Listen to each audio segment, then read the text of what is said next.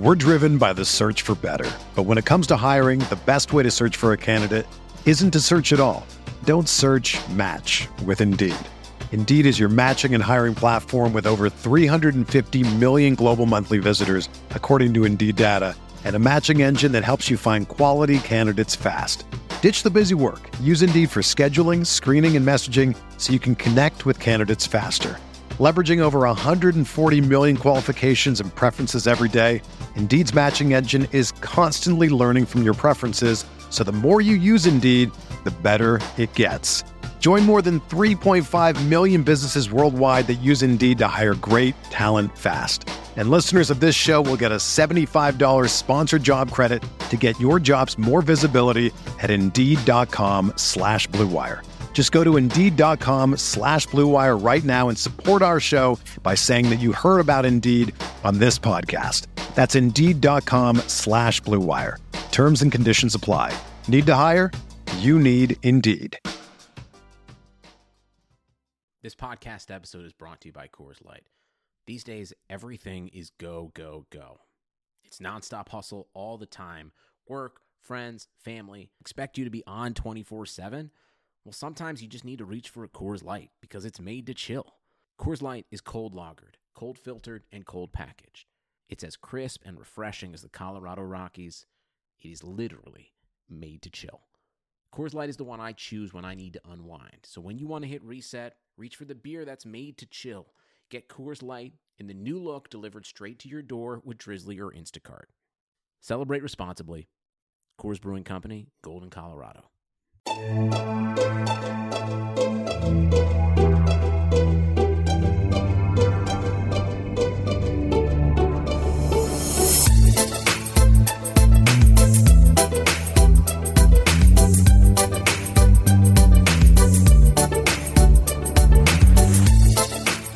Hey there, Knicks fans! How you doing? It's your boy Jonathan Macri with you for another episode of the Knicks Film School podcast. And uh, oh, wait, what's that? Oh, it's a sweet, sweet can of success. That's right. It is well, it's not quite 20 years in the making because, you know, we had those couple of years, the one in particular. But man, I woke up today and it was a Monday and my paternity leave ended. I had to drag myself back into Brooklyn to uh, the the thing that I also do in addition to this. And I got to tell you, I had been dreading this day for for a few weeks, um, but it was sweet. And it was sweet because you scroll down Twitter, you go on the internet, anywhere, you, you look outside your window, and it's just everybody. As I, it's actually, by the way, not a can of success. It was a can of Guinness, which I'm not pouring. Um, everybody is celebrating the New York Knicks. Um, I am, I am recording this I should tell you um, on Monday afternoon this little introduction, which notably is before they play on Tuesday night. Um, so hopefully, when you are listening to this and you are listening to this episode, um, they will have won yet again. If not, you know what? Not the end of the world. Um, things are good. Things are good in Knicks land, and and for real though, um, when the entire basketball media apparatus kind of stops what it's doing and acknowledges um, the surprising success of one team in particular, and it seemed like that's kind of what everybody agreed to do after this past weekend. Um, it means something. It means something to the organization. It means something to the fan base. It means something to the players. It means something to all of us. Um, so, you know, uh, they're not going to win every game for the rest of this year. Uh, maybe that next loss came last night. Maybe it's going to come tonight. Maybe it's coming this weekend. Um, probably not winning the championship this year. Sorry to be a party pooper. But the point is, you know, this season, I think now. I, I, I don't want to jinx it, but it, it's hard to envision us sitting here a month or a month and a half or two months from now and not saying that this was really successful. So, everybody, I hope you have taken the requisite time and um, brain space to soak it in and enjoy it as I take a sip of my celebratory Guinness, which I've been waiting all day to pour. Um, again, as I'm recording this just after I got home on Monday. Um, so, the episode that you are about to hear, uh, recorded last week, um, but it is uh, just as pertinent as it was then because I am talking to our draft expert um, that we brought on this year, um, recommended by none other than Spencer Pearlman himself, Jake Rosen. So you probably heard uh, Jake on an episode a couple of months ago, kind of giving us the lay of the land very generally on the draft. And, you know, it was a good intro to the draft for people who may not have been uh, that familiar with the prospects, the big time prospects um, yet. And uh, if you want that primer, go back and check that episode out. I think it was towards the end of February. But this is going to be more Knicks specific, and even more specifically, uh, this episode is very point guard specific. And we talk a lot about all the point guards who um, are slated to be drafted in the first round. Um, we talk about the Baylor kids, we talk about some of the other guys.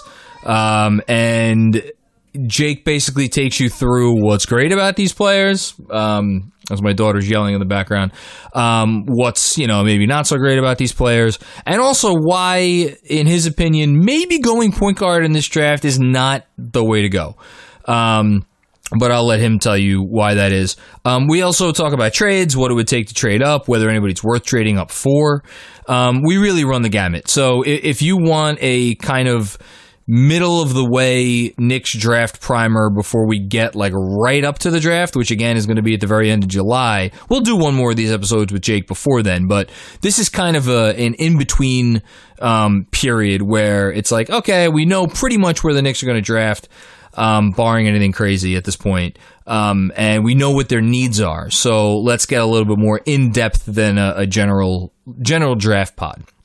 So uh, Jake Rosen is coming up. Uh, we also do have a little bit of news.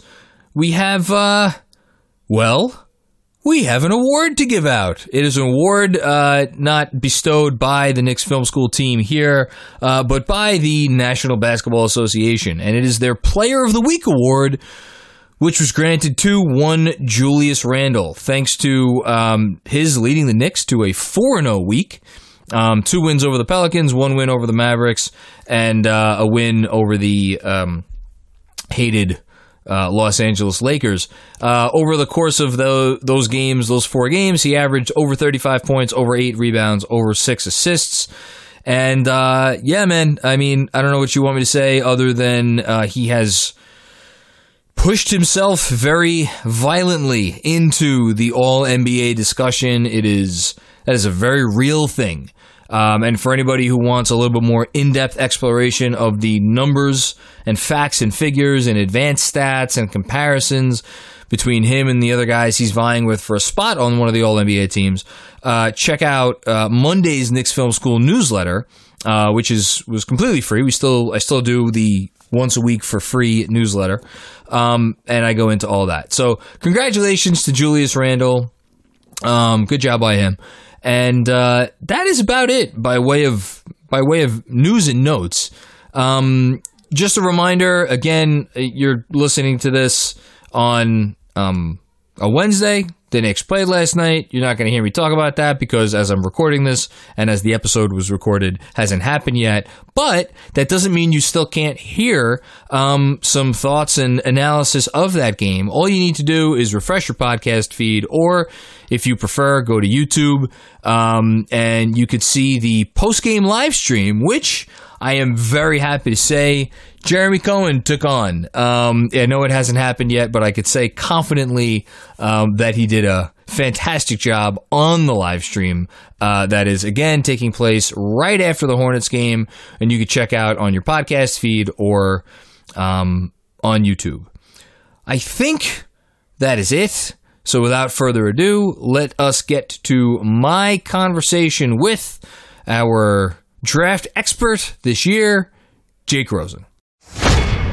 Joining me now, very excited for this one. Um, this is the second edition of the Knicks Film School. Uh, let me think of an official name. The official Knicks Film School draft looking insight, other smart sounding words. Um, and joining me for this draft season again, uh, he is as good as it comes. Um, when it comes to all things NBA draft, he is uh, one of the hosts of the Prep to Pro pod with Max Carlin. Um, you can find his stuff at jakeinthepaint.com. And as he just told me, and as I think I may have to join him now on Wednesday nights on Locker Room, 9 Eastern, um, he hosts co-hosts a, a draft show on Locker Room with Henry Ward. Uh, welcoming back Jake Rosen. Jake, hello, sir. How are you? I'm doing. I was doing great. I'm doing even better after that impressive introduction. You're an impressive guy. What, what can I say? glad to be back. Um, talking draft is probably my favorite thing to do in the entire world, and what better to do it than through the lens of my favorite NBA team, the Knicks. Well, um, so yeah, let's we can get into it. Um, and you you talk about the draft so much, so I was, I we got the first show out of the way, which was just like giving all of our uh, the listeners kind of the broad strokes about um the draft and we focused on the top because at the time I think I looked up we recorded I think at the in the middle of February middle to the end of February. And I think there was definitely for me at least some thought at that time that like hey we could still wind up in the top 5 that is possible now but the odds of that happening are I think very very small. So um, I'm looking forward to being able to focus more on some Knicks centric draft questions um, and and there are there are several um, but before we get to those Nick centric draft questions, I'm going to start by asking you a general question, which you've, you've probably been been asked or thought about in the last. Um, when did the tournament end? It's been a week and a half now, right? Yeah, about um, a week and a half. Yeah, about a week and a half.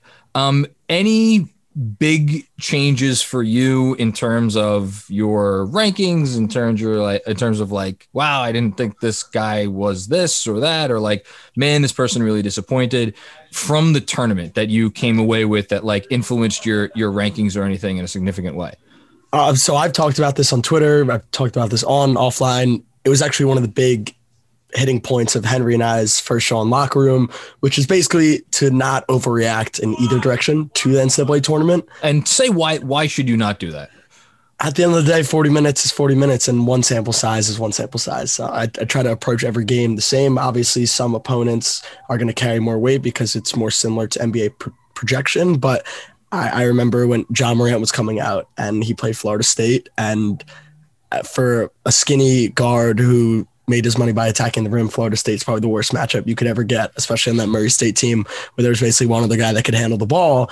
And Ja had a really tough time. He ended up having a decent stat line box score wise because he had a couple threes, but everyone knew that wasn't really his game. And his slashing kind of the flaws reared their heads. And I think a lot of people probably overreacted that game a little bit and tried to extrapolate that. Uh, Ja Morant, just one example uh, guys in this class, uh, Davion Mitchell, uh, all of a sudden is a top ten prospect. You're you're uh, stealing my next question. I can't. Uh, you, are like you're giving me the softball. I'm going to give it right back to you. This is great. Keep talking. So uh, I think the big names that trended in either direction this tournament are Davion Mitchell, and then on the negative side, I think Moses Moody has been catching a lot of flack. Who I love dearly. And Franz Wagner ended on a very negative note as well. And Hen- basically, what Henry and I were getting at in our locker room show is, look, it's okay to acknowledge that these guys didn't play their best games. That we're not we're not in the business of sweeping negative performances under the rugs and only paying attention to highlights. However, there's a time and a place and there's a space to actually contextualize why these performances look the way they did. And for Franz and Moody specifically, Henry and I both talked about team context and matchup wise, and they're neither of those guys are, are prospects who are gonna get theirs off the bounce reliably. That's just not their game. That's not their wiring. They're gonna play within the flow of their team's offense. And in March, similar to the NBA playoffs, we see teams get stagnant down the stretch sometimes.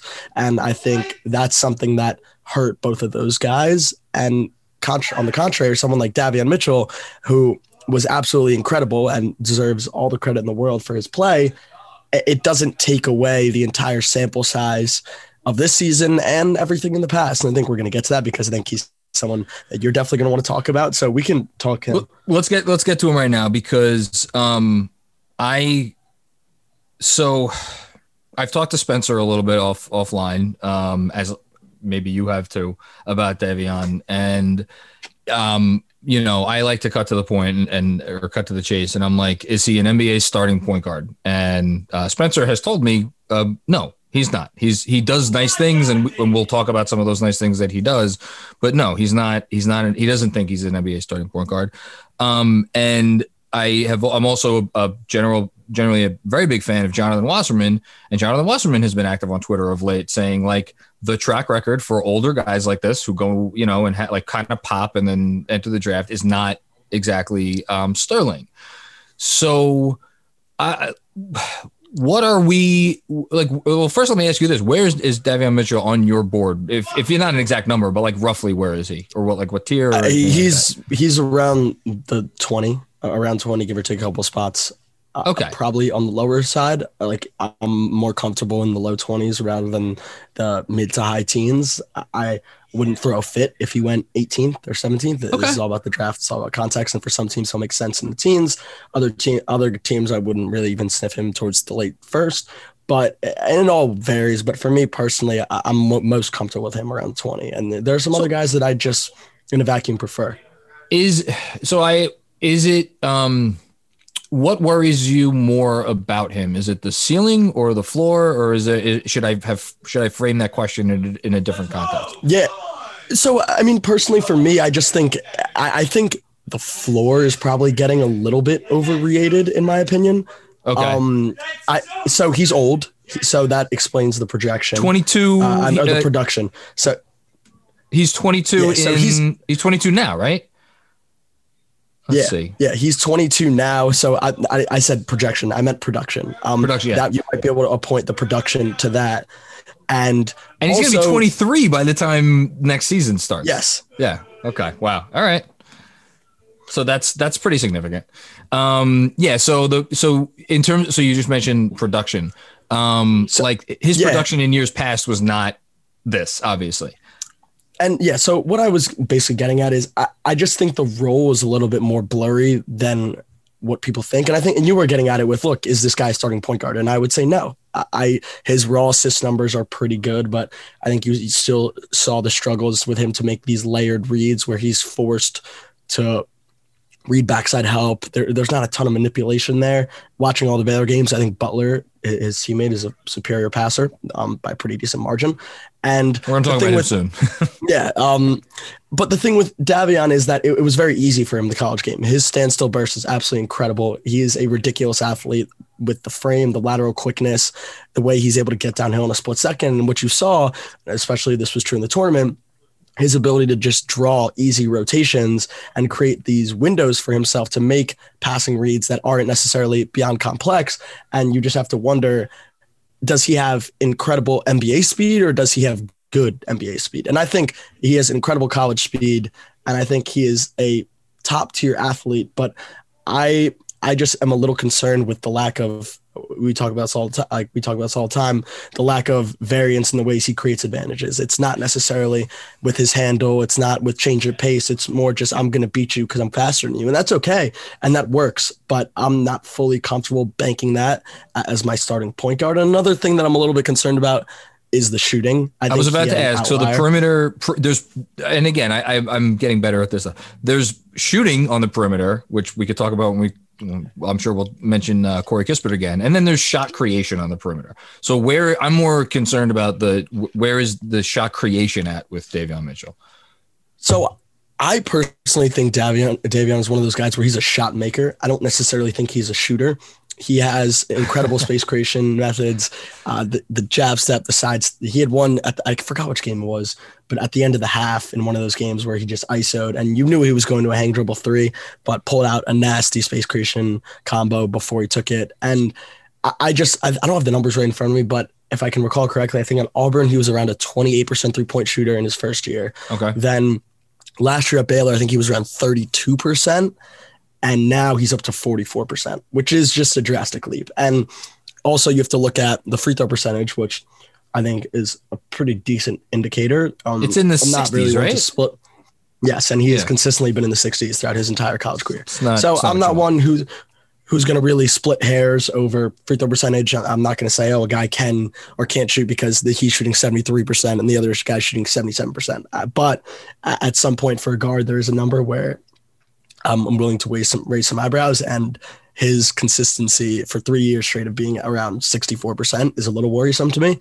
And, and that's where I think you know you get this more of a he's a shot creator and a shot a tough shot maker, which is valuable, and there's a place for that. And I don't want to seem like I'm just ripping him to shreds because I do think well, he carves no, out a role the, in the league. The yeah. the train, the hype train has him as a top 10 pick, and that's that's you know, you need to be a certain have a certain ceiling in my in my view in a especially in a draft like this which I still think is overall a pretty good draft um to warrant that and it's I think you're just putting it into context yeah, I, I, do think he carves out a role in the league. In the ro- a role in the league, it's just not something I'm willing to spend a top ten pick on, and okay. it's that's kind of what I'm getting at. Okay, um, his teammate you you mentioned him before. So uh, again, referencing Spencer, who's um, much smarter than I will ever be, um, has told me he he prefers Butler um, to to Mitchell out of the two for for Baylor and I my impression just watching them, and I've watched them, I don't know, probably a twentieth as much as as you have, is that Butler is. I see more of a point guard in Butler, and maybe there are some things that he can't do that Mitchell can, but if you're asking me right now, I, I would rather have Butler. So I'll, I'll ask the same to you. Who, who would you rather have and, and why? Yeah, I'm, I, I definitely prefer Butler. And a reason for that is, and you hit the nail on the head, the, the biggest improvement. Butler made two huge strides over this offseason. I wrote about it earlier on when it was very apparent. And the two big strides he made as as a true point guard and as a facilitator and as a lead guard, making nuanced reads, the reads, the layered reads that I talked about that Davion wasn't necessarily making.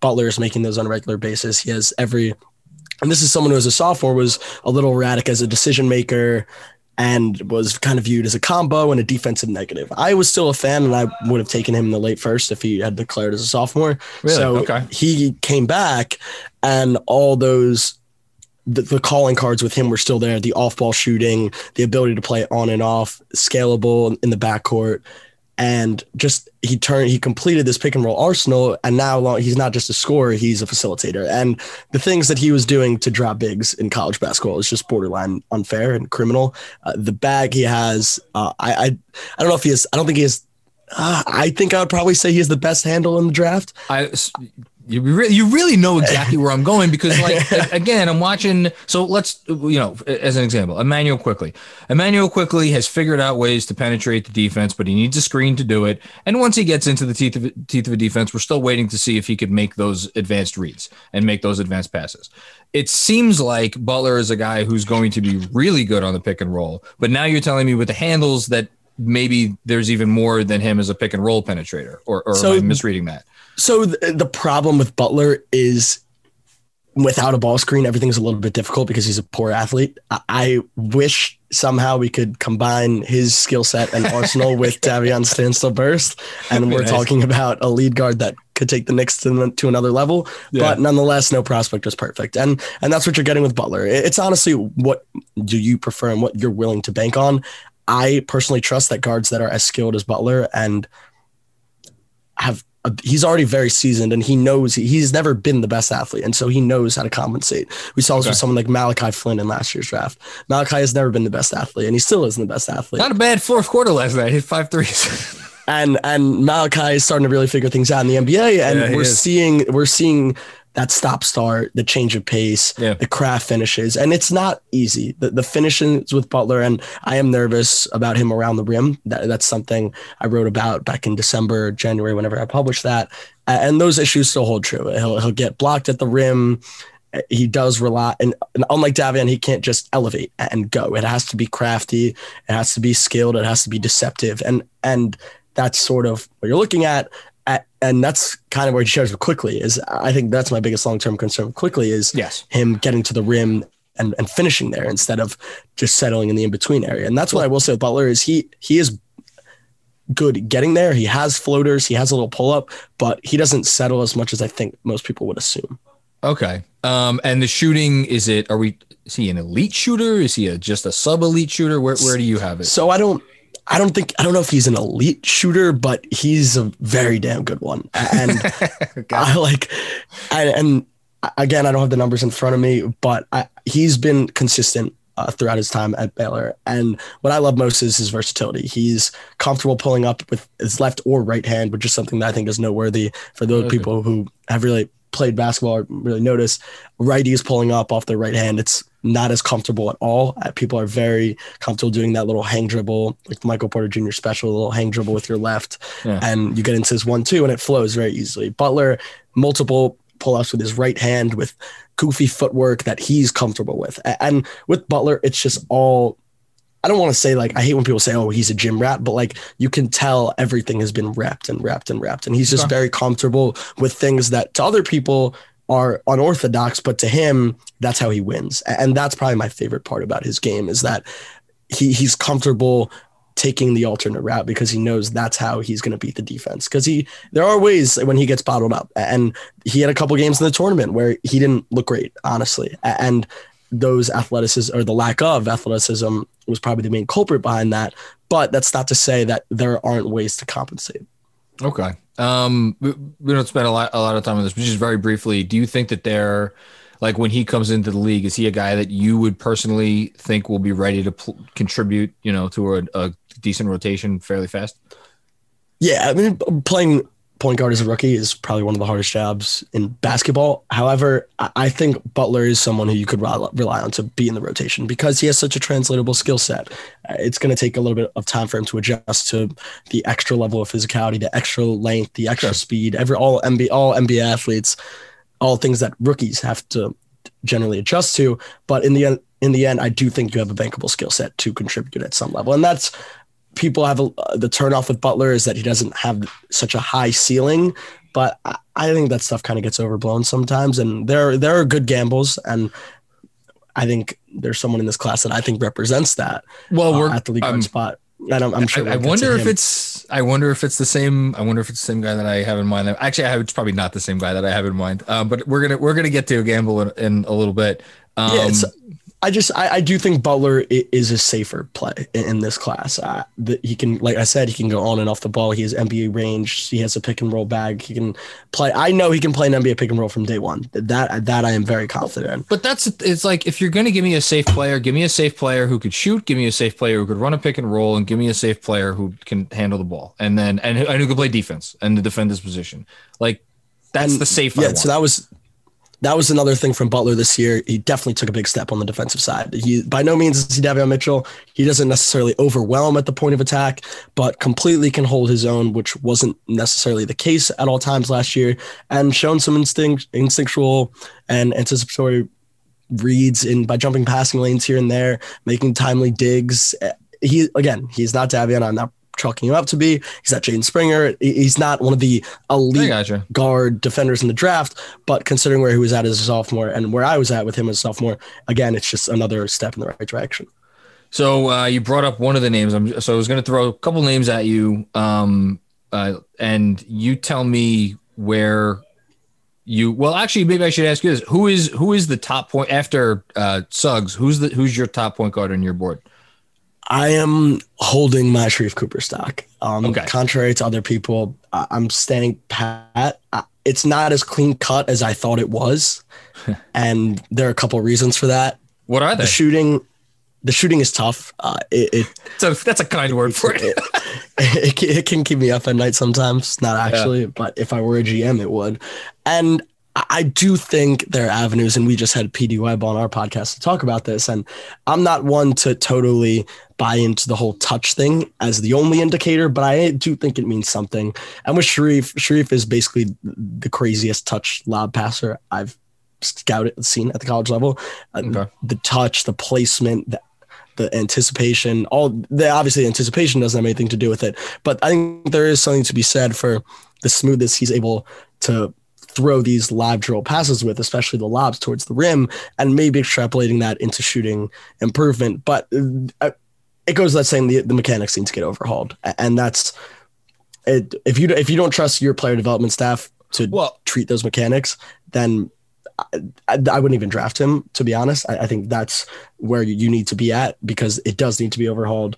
Because with Sharife, we're talking about a clear defensive negative, and, and there's no way around that. He's probably five eleven at best, scrawny. He's never going to be able to provide positive value, even guarding other point guards. You're going to bleed value there. So if, but if yeah, you're talking ceiling, if you're talking ceiling, and I think it's well, I, so I'm getting ahead of. I was just going to say this this front office and and I guess this coaching staff by extension seems to really value work ethic because if it's one thing Obi Toppin has had I don't know if it's a rookie year from hell but he has not had a great rookie year the the, the um the work ethic seems uh, to be there um they they all are still praising how you know he's watching film and this and that um, so and Immanuel Quickley, they talked about him coming in great conditioning. He seems to be a gym rat to to use your term that you used before.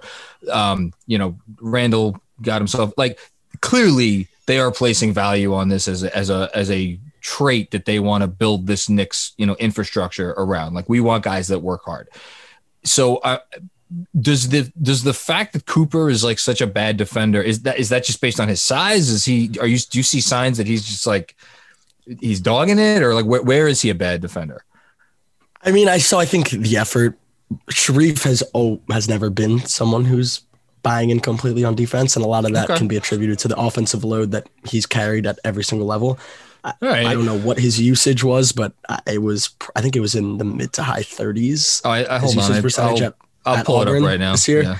Um, just anecdotally, any anything he did everything for them and it, with a ball screen without a ball screen and the reason why i do think there is a ceiling outcome for cooper 33.1 percent usage yeah usage oh my god i okay. think the assist percentage is also like nuts there too um, he had a 50 with, assist with, percentage for a while i think yeah yeah, yeah. so crazy. with with cooper the the ceiling outcome is that you have someone who is able to just because of his quick twitch, his handle, his ability to just get into tight spaces and eat up paint touches combined with the passer that he is and the reads and the cable like he's throwing he's capable of throwing every single pass in the book. And more importantly he's he makes every read. And it's all on the fly. Nothing is predetermined. His turnovers are ambitious. Let me not i don't want to i don't want to say he's just trying things because that gives him too much benefit of the yeah. doubt yeah. but the turnovers aren't his turnovers are rarely because he predetermined to read and didn't react. It's because he's reacting so quickly and then getting too ahead of himself, which it's important to contextualize all these stuff, all these things. And that's something I'm willing to live with. Now, the downside is, and this was pretty evident in the Kentucky game, and I've talked with a couple of people about this. The length can bother him at times because he is very small and he's a poor athlete. It sure and, did in that game. I remember watching the, the, the, the, the game at Kentucky was brutal. It was, uh, it was, it was very rough. There's but no that was his worst it. game of the year, right? Worst pretty game clearly? of the year. Yeah, worst okay. game of the year. Yeah. Worst game of the year, pretty clearly. And but and like I said, like you don't want to overreact to one game, the Ja Morant Florida State game that we talked about. But it is worth noting that I don't think Sharife is more than 5'11. I think he's probably legit 5'11, maybe six feet. And so the margin for error, you just have to embrace it that the margin for error is very thin. And he's likely not someone because of the role he needs to play as this ball dominant guard with questionable shooting.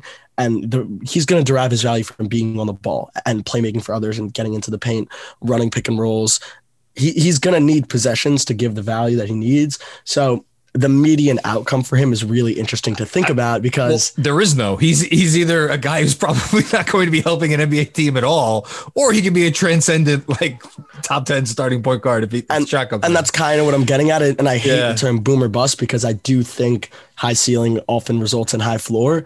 But with him, it's really interesting because if he's not this ball dominant point guard that he's always been, what role what does he? he? slide into? And and when do you draft that guy? Do and when dra- do you draft that guy? It's really tough. When when are you when would you draft him if you you know? I think he's probably the guy that varies most based on team infrastructure. Okay. Like if I was uh, PD has tweeted this, like if I was the Spurs, he's a get for me, an absolute get. I okay. talk about one of the we're driven by the search for better. But when it comes to hiring, the best way to search for a candidate isn't to search at all. Don't search match with Indeed. Indeed is your matching and hiring platform with over 350 million global monthly visitors, according to Indeed data, and a matching engine that helps you find quality candidates fast. Ditch the busy work. Use Indeed for scheduling, screening, and messaging so you can connect with candidates faster. Leveraging over 140 million qualifications and preferences every day, Indeed's matching engine is constantly learning from your preferences, so the more you use Indeed, the better it gets.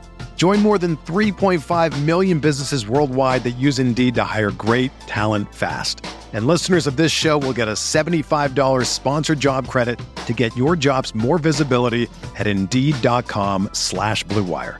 Just go to Indeed.com slash BlueWire right now and support our show by saying that you heard about Indeed on this podcast. That's Indeed.com slash BlueWire. Terms and conditions apply. Need to hire? You need Indeed. premier shooting development staffs in the entire in the entire league, and more importantly, they they have the current roster to surround him and isolate him with all these wings. They have a lot of really good Keldon, players.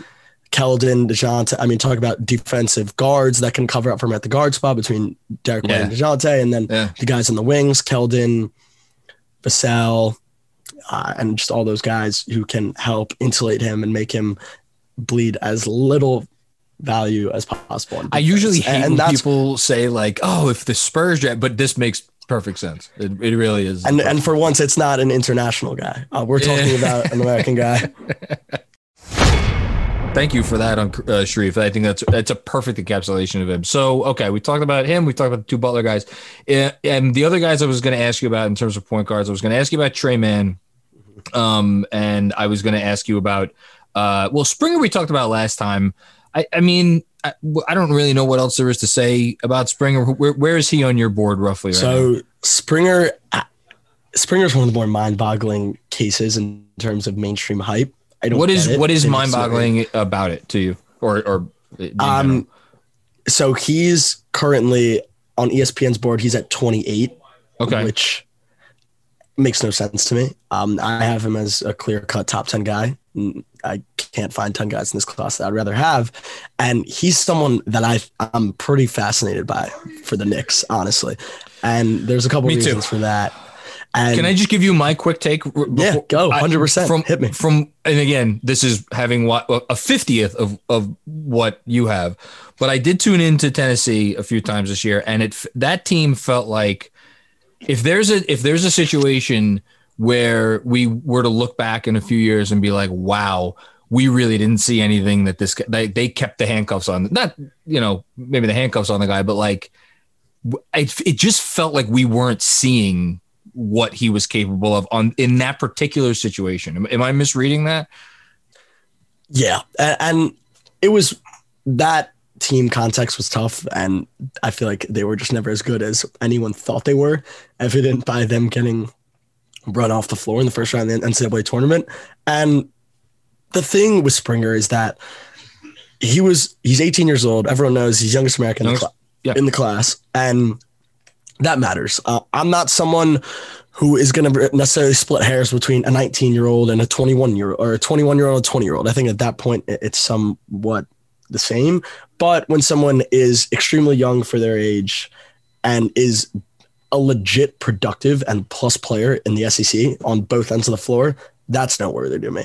And the thing with him is he was bullying guys as an 18 year old. He was winning with strength. He's moving guys. He's dropping his shoulder. So just imagine when he's 24 and he's had six more years in the NBA strength and conditioning stat. Like, I his think hype, his hype tapes in high school were fucking crazy. Yeah. And the thing with Springer is that it's unorthodox, and I think that rubs people the wrong way. Everyone likes to see it traditional, and he's not traditional by any sense. He, he plays off of two feet from eight feet and in for these little push shot floaters and pull ups. He, he plays off two feet at the rim. He's a power athlete. He's not necessarily explosive in the half court. I guess that's the stigma around him. I would argue that he's definitely more explosive than he gets credit for. Uh, the like the power that and Henry and I were talking about this on text, like the power that he's able to generate getting downhill in his lower body, and then the control to stop on a dime and contort his body around help. It, it's just re- he has special, unique athletic traits. But and it's actually something I'm writing about whenever I get the time is these it? traits these traits aren't traditional, so people don't know how to identify them. But Okay. Body control and stop start and the ability to play off of two and avoid help is just as valuable as your vertical leap if not more valuable because that's the way that's actual functional tools that are going to help you in a real game.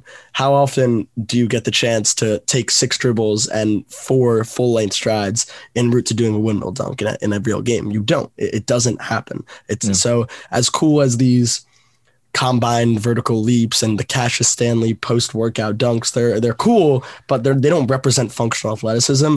And I think Jaden Springer probably epitomizes functional athleticism more than anyone in the class. And honestly, term. the big reason, the big the big reason why I'm very into him is I'm not so sold on any lead handlers in this class. Like I still would like Sharife at, at one point with one of the picks. So wait, I you really have like Sharife. You have hi- Sharife higher than Springer, and, and Springer Springer's Springer's higher than Sharife. Springer's in- higher in than Sharife. Okay. on my board. Okay. There are teams that I think Sharife might be more of a get, but I I'm way more comfortable with Springer. Okay. And it took me a while to get around to that.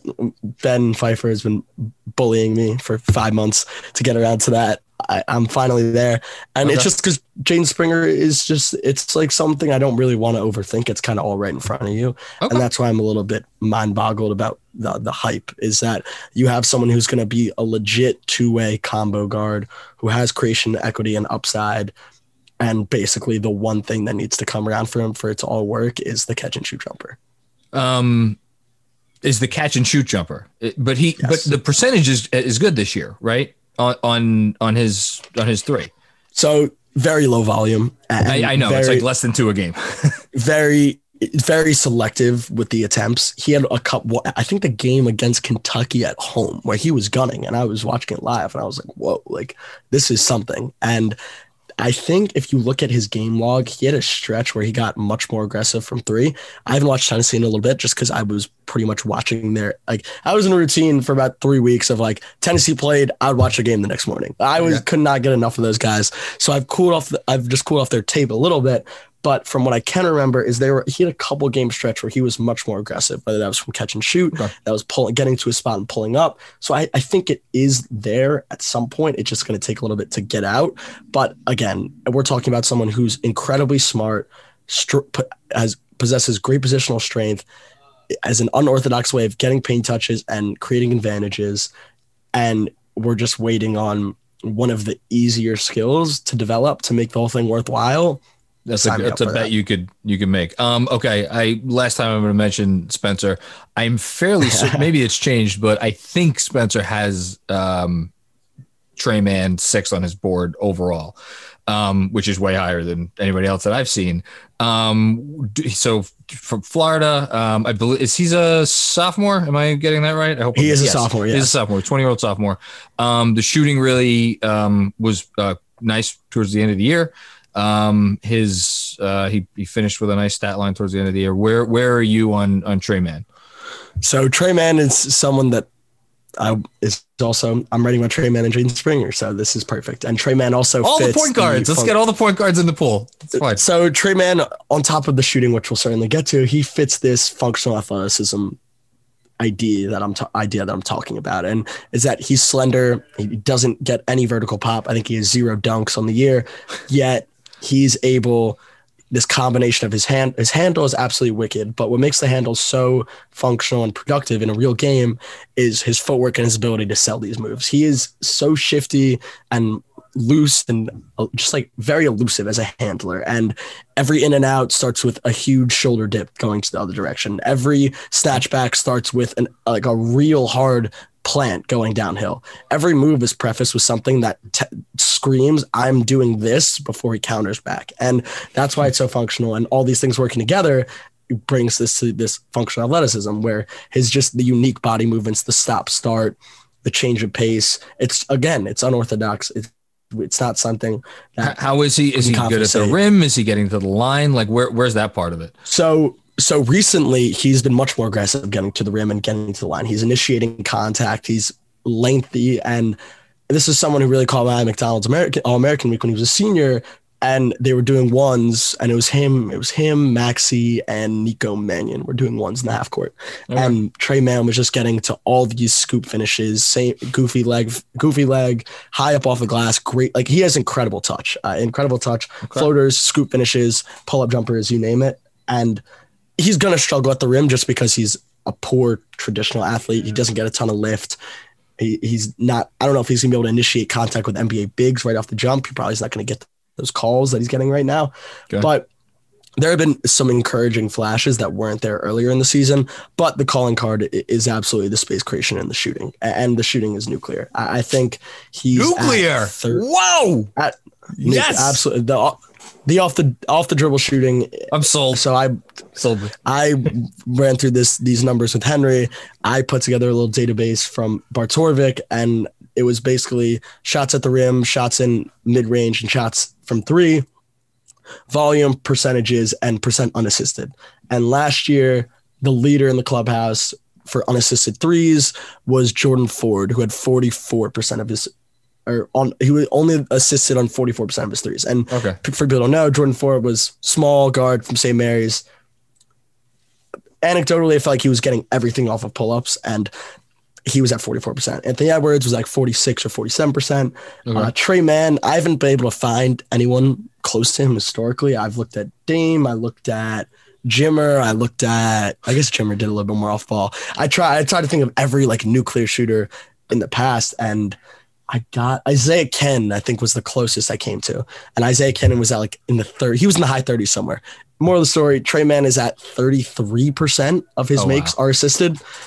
so he on insane. two out of one out of only one out of three of his makes are assisted. And keep in mind, these aren't just easy pull-ups. Like he's not getting a Simmons sag. This is him all these are all self-created jumpers with his handle and his size and the quick trigger.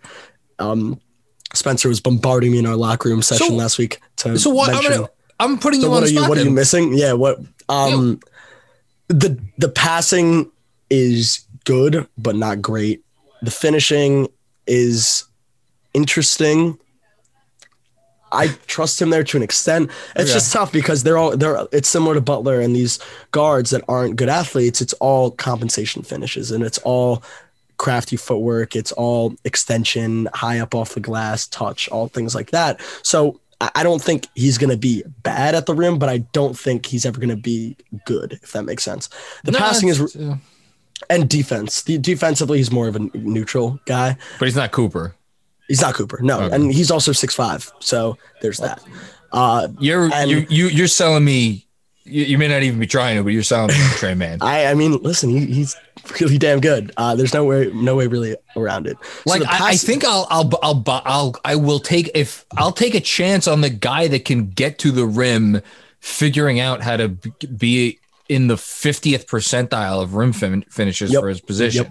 That's a, if the guy if the shooting is there and he gets there, you don't need it to be more than 50th, per- you know, 45th percentile. So, so you know, it's it's not you know 15th percentile or 20, you know, like that. That's that's what I'm being sold by right now. Yep. So the biggest thing for me, and this is what I've analyzed most in depth, is his passing. And his passing is really interesting because if you remember last year to Kira Lewis, and it's really Yeah. easy to just comp them together, Kira Lewis wasn't necessarily making the most impressive reads. Yeah. It was more about his functionality and his ability to just throw these live drill passes with both hands, whether it's a skip, a lay down, whatever, you name it, he could do it. And he, he didn't because of that and his speed, it was he had that blow by speed where he could just get past his primary every time. And similar to Davion, obviously it's not as outlier, but he was drawing the same type of rotations. And in the Pelicans game I've watched, that isn't betraying him. He's still getting downhill very quickly and getting good looks for teammates. So with Mann, he shares a lot of the same functionality. He can throw these skip passes with both hands. He's 6'5, so he can see over the defense in terms of smaller guards. But where he struggles is he's very, from what I found, is he, he's very locked into his one read. And, and he can manipulate the defense when it's two on a two on one. That's when I've seen his manipulation, where he can sell the floater and then do a drop off or Euro Nice. step towards the corner, I like I that. think he's going up and then drop off. So it's simple manipulation.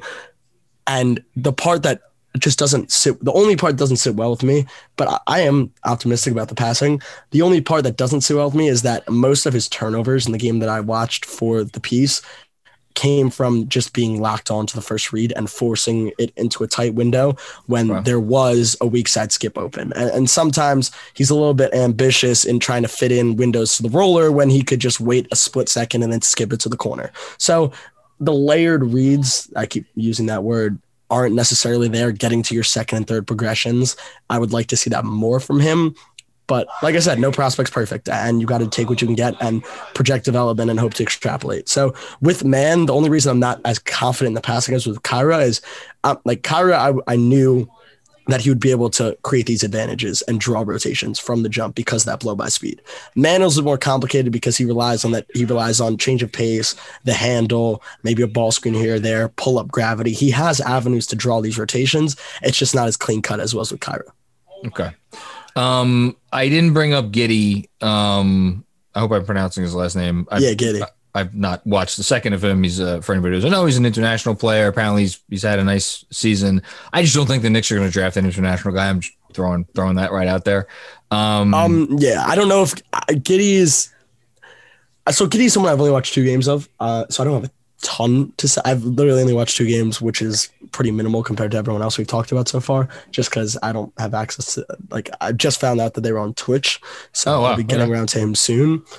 But with Giddey, he is a pretty wild passer. The playmaking and the reads, the defensive manipulation, it's all there. Uh, okay.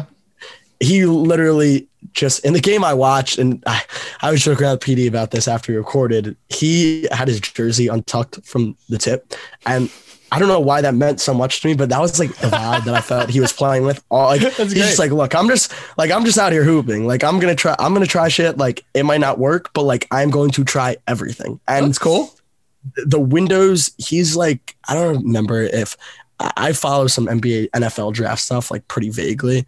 And I've seen like something knock with Justin Fields. Like Justin Fields, an incredibly accurate passer. And I guess I think I saw one tweet. I could be completely making this up, but like the point will stand anyways.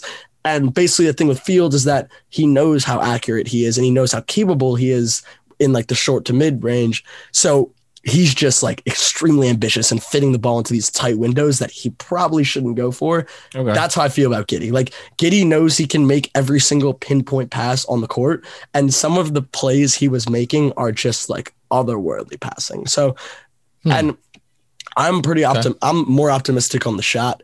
It seems like I don't think he's like a 40% three point shooter, but it seems like the cold stretch that he got off to was more of an outlier bad stretch of games rather than the type of shooter he actually is. The okay. shooting coming around would be huge because I don't really view him as this primary ball handler, and that's okay. Um, he's a very poor athlete with standstill burst. The handle is not good at all. Um, so there's just no real avenue for him to necessarily create consistent advantages on the ball, but you don't need to do that when you're six nine, and he is a legit six nine. So I I think he's going to be really really interesting to sort of play this linking role. Okay. And the great thing about him is that he sees everything one step ahead. And for his and I had a clip from one of the games I watched. He made a ridiculous plus one, but like it wasn't a traditional like skip it around the perimeter. It was he caught the ball and then threw an absolute bullet to the roll man and in a tight window. And that's the stuff that Tyrese Haliburton does so well, passing off the ball, anticipating before knowing where you're going to go with it before the ball even gets to you. Gotcha. So right when it, right when you touch it, it's it's hot potato and not in a bad way. So Giddey is is pretty fascinating and someone I definitely need to dig into more, but he, he's going to be really interesting. And that's kind of all I can say right now. So we've just talked. I mean, it, it's funny. We, um, I'm, the reason I didn't bring up Suggs is because you know, again, Suggs is Suggs. We don't need to talk about him. But in addition to Suggs, um, we've just now talked about you know one, two, three, four, what six guys. Um, that's a lot of that's a lot of point guard possibilities. Um, and it's you know, I feel. Is there anybody who we haven't talked about that you could that is on your point guard radar as a guy that like you know, watch out for this guy or something? So at this point, I honestly just feel like the Knicks are never going to find a long term point guard. I just don't know if it's ever going to happen. ye of ye of little faith, ye of little faith. I don't know if it's just ever going to happen. And this is what I will say: is the Knicks have been incredibly fun this year, and while I don't, this isn't the draft, especially where picks are going to end up 15 and 20 around there. This isn't a draft that's going to instantly take us over the top. So I am not Yeah. one to rush rebuilds. We finally have an infrastructure that I'm actually somewhat I have some faith in. Like RJ Barrett is going to be a good NBA wing. I I with Julius Randle, I'm not, I'm not fully sure. Um Julius Randle, I'm not fully sure what the long term role is. I think he probably needs to get scaled down a little bit once we get ultra competitive. In but a- I'm not in a even worried perfect world. because Yeah, we'll get there. yeah, I, We'll I'm get there. Oh, and but that's that will be trouble in paradise for any Knicks fan if we have to worry about scaling Julius Randle down to Yeah. a real playoff series. But basically, what we're getting at is you have guys that can initiate some offense. I trust RJ Barrett to initiate some offense. I trust Julius Randle to initiate some offense. Immanuel Quickley, to an extent, yes. I don't know. The jury's still kind of out there. I think he's To a six man at this point. Yeah, I, I'm I- calling it. I think he's a six man. He's a really. I think he's gonna be a really good six man. That's what. I think. and I that's kind of where I've been all along. And I hated the times where I thought uh, where people called me the biggest pessimist in the world for saying that. But That- if you're a good six man on a good team, that's and with the 26th or 25th or whatever whatever, late 20s, 25th. whatever it was. a massive, massive, massive That's important player. That's like that's, that's a guy it, that could you know. Co- yeah. Anyway, we don't have to talk about it. So, but anyway. so basically, what I'm kind of getting at is I don't really know if there's anyone. Like while I'm enticed with, I'm very enticed with Tre Mann and the possibilities he could bring to the next. Sharife Cooper, very enticed, and I think and it's looked like he's going to be around in that range. I'm not sure if I'm ready to just go for the primary initiator gamble, or I hate using the word primary initiator. right, Lead so- guard. So well, let's let's finish up here. What you, it's let's call it right now. It's the it's the uh, how optimistic am I feeling today? It's the 16th and the 21st pick. Those are the picks. It's 16 and 22 or 21 and uh 30 33. Like those are your picks. You, you, you're on it's draft night. Like what are you in your dream world? What do you want them to do? What do you hope they can do? Like, what would you, you know, would would you be trying to to move up? Would you be, you know, just like wh- where's your mindset for? for So that? I definitely wouldn't be trying to move up if those were the picks because I personally don't really see a difference past eight, nine. I think the guys from 10 or 11 on through 30 are. so more- wait, so let me stop you for a second. Yeah. You don't think that they could get into the top? I know that I didn't wasn't even going to ask you if they get into So- the top five. You no, don't so- even think they could get into the top eight or nine? Maybe so. Maybe they could, but if we're moving up to get Scottie Barnes or Jalen Johnson, I would much rather take two swings at 15 and 20. Uh, uh, Okay. without a doubt. Um, I think that is the sort of capital. I remember a couple years back, Kings and Blazers did a trade. I think it was like 20 and 15 for It was 10. fifteen. It was the it was the the Collins trade. It was ten Yes, for fifteen and twenty. Yeah. Yep. So I, I think that's sort of the capital that you're looking at. At that point, Springer is going to be on the board. I think Springer is. Pro- if those end are the picks, I think Springer is probably the number one priority for me. So you're taking Um, multiple swings, and I, I, I, I'm, I tend to agree. With, you. I, I'm with you. I don't see, in, unless, unless Keon John, and we we talked about Keon Johnson last time. Um, unless unless they really think Keon Johnson is is going to be, I, I, I don't, I don't know um, what the comp is for him.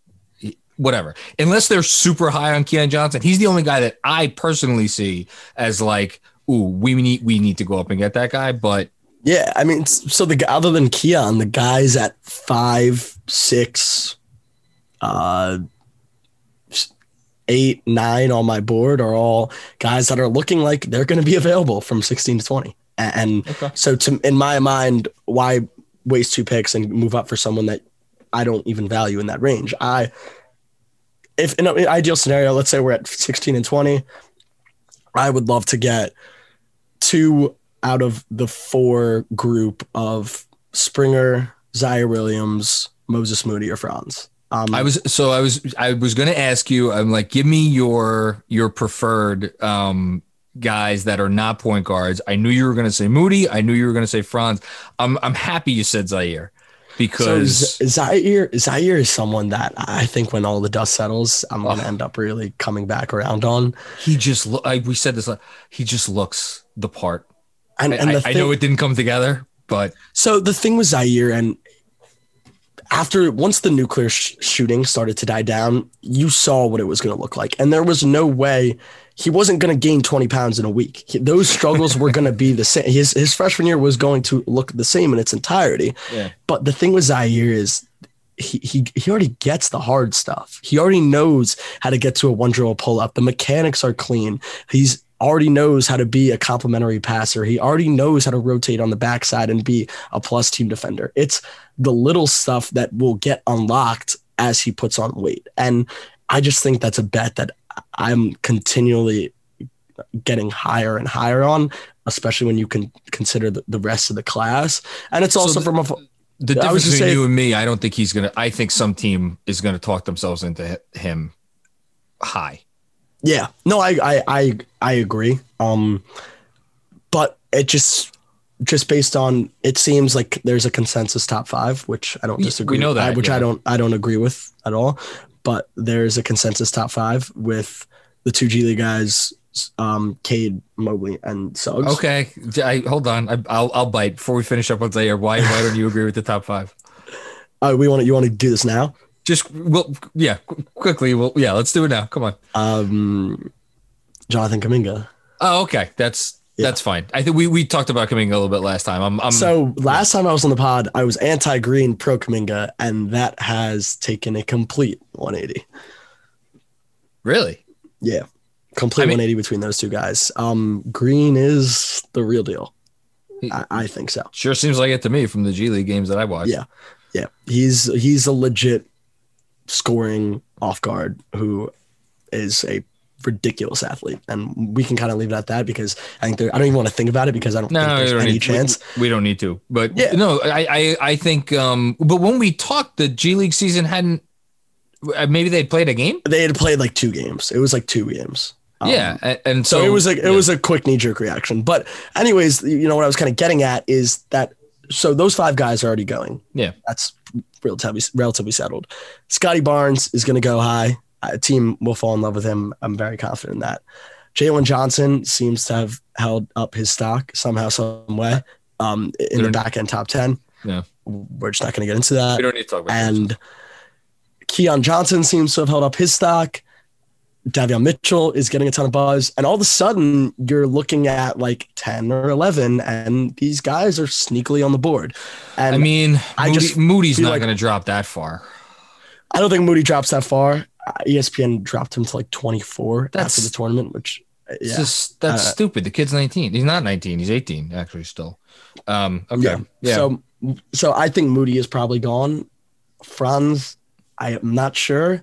I, I think if we can get up to like 14, I think we might have a shot. But Okay. Springer's going to be there, it seems like, and I think that's sprinting to the podium with him. uh, and then Ziaire, Ziaire is going to be interesting. I think Ziaire probably is one of the wider draft ranges okay. on draft night. Uh, like you said, team could pick him at six, and all right, run with it. Like you trust your you trust your training conditioning staff. I'm all in. Like th- Okay. th- there's just an avenue where that there's an avenue where that works, and I'm not comfortable saying that about everyone in this class. Okay. All right. Um, this has been great. Um, oh, uh, hold on, one more. I have to, I have to get this because I didn't ask about him last time, and this is now. If I don't ask about him now, I'm going to kick myself because, um, as I said, the Knicks have the are going to have the 33rd, 32nd, 33rd, whatever pick. Um, at the beginning of the season, before they played any basketball games, uh, BJ Boston was. Uh, I'm, I'm glad. I, I just So I I- have to. I have to. I th- I thought about throwing BJ in at for 20 um in that group for 20 Interesting. and it's just he was know. for It's- anybody who didn't watch any Kentucky this year. He was. I'll say it. He was a fucking atrocity. He was yeah an it, it- absolute. I mean it was. and I, I've said like I, I've said like if BJ like if BJ turns out to be like a good NBA wing, like I, I I'm, I'm lost at that point because it was so so so bad, and yeah. but I can't quit it. I really can't. And at some point, like he's worth it. I, I'm I'm sorry, There's going to be a point Yes. where he's you like. absolutely worth it. If he's there at 32, I'm very into that. I. I Something happens with the Mavs pick and they get to 22. I'd be into him at 22. I mean, the guys that I have in that range right now, looking at BJ, uh, Josh Christopher. This is in like the low 20s. BJ, Okay. Josh Christopher, Deuce McBride, Kessler Edwards, TJ Shen's around there, Garuba. But Garuba and the Knicks, I don't really see that with our front court overload. But any one of those wings, like I'm, I'm really into taking a shot on one of those wings, whether it's Kessler, whether it's Terrence Shen, and ta- like with all three picks, honestly, because basically what I'm getting at is like I don't see the lead guard that's gonna be there for us and be our guy. So why wait? Why waste the pick swing for the fences when you can just continue to add to the infrastructure? And it's the same flawed philosophy that kind of landed us Obi instead of Devin Vassell, which I'll, I won't get over for a while. But you have a chance to like rewrite that and go for Moody, Franz, Springer, Ziaire, all these guys who are going to give you a real shot to add plus value and just show up your wing rotation. You can never have too many wings. And, and to be clear, like I want to talk about the point guards today clearly because it's what it's what people are going to if people are interested in it already and as we get closer to the draft i think people are going to obviously gravitate towards that position when they're thinking about the Knicks but like i agree with you in the sense that look if they're sold on a guy I, i'll trust you know walt perrin the whole all that but like do i like looking through all of the possible point guard options for the Knicks next year I think there we need there's this temptation to be like, all right, we got to build the foundation of the, the next 10 years like right now. We got RJ. Nope. That's not it's not how you build NBA teams. It's not what the Knicks should be thinking. Um, I'm I'm and I'm happy we did this because this again we get a sense that really there are no there's no short th- the, the, like the, the concept of a sure thing point guard that you could just like draft them and then it's a couple years and it's gonna work like that clearly is not the case. So you know And and you know you need to properly identify your rebuilding timeline. And this isn't to say that I don't think the Knicks can compete anytime in the near future, but Jayson Tatum and Jaylen Brown aren't going anywhere.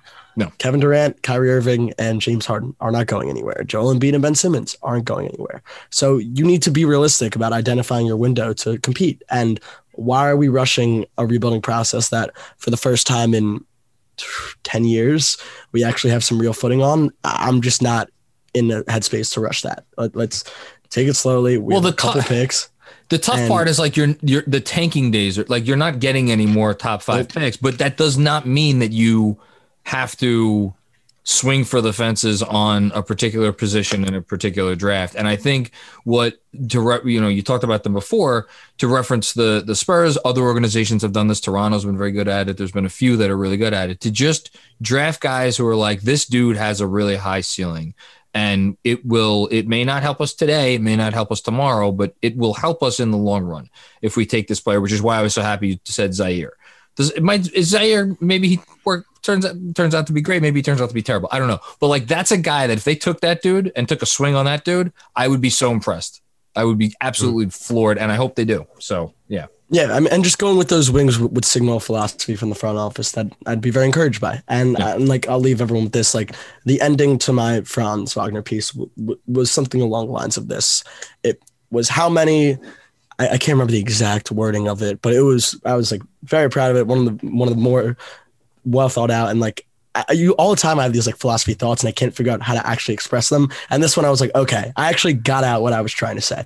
And it, it was basically like how many teams have just have just ruined and tarnished their rebuilding process because they kept swinging for the fence for that stud guy instead of Mhm. adding positive infrastructure around them.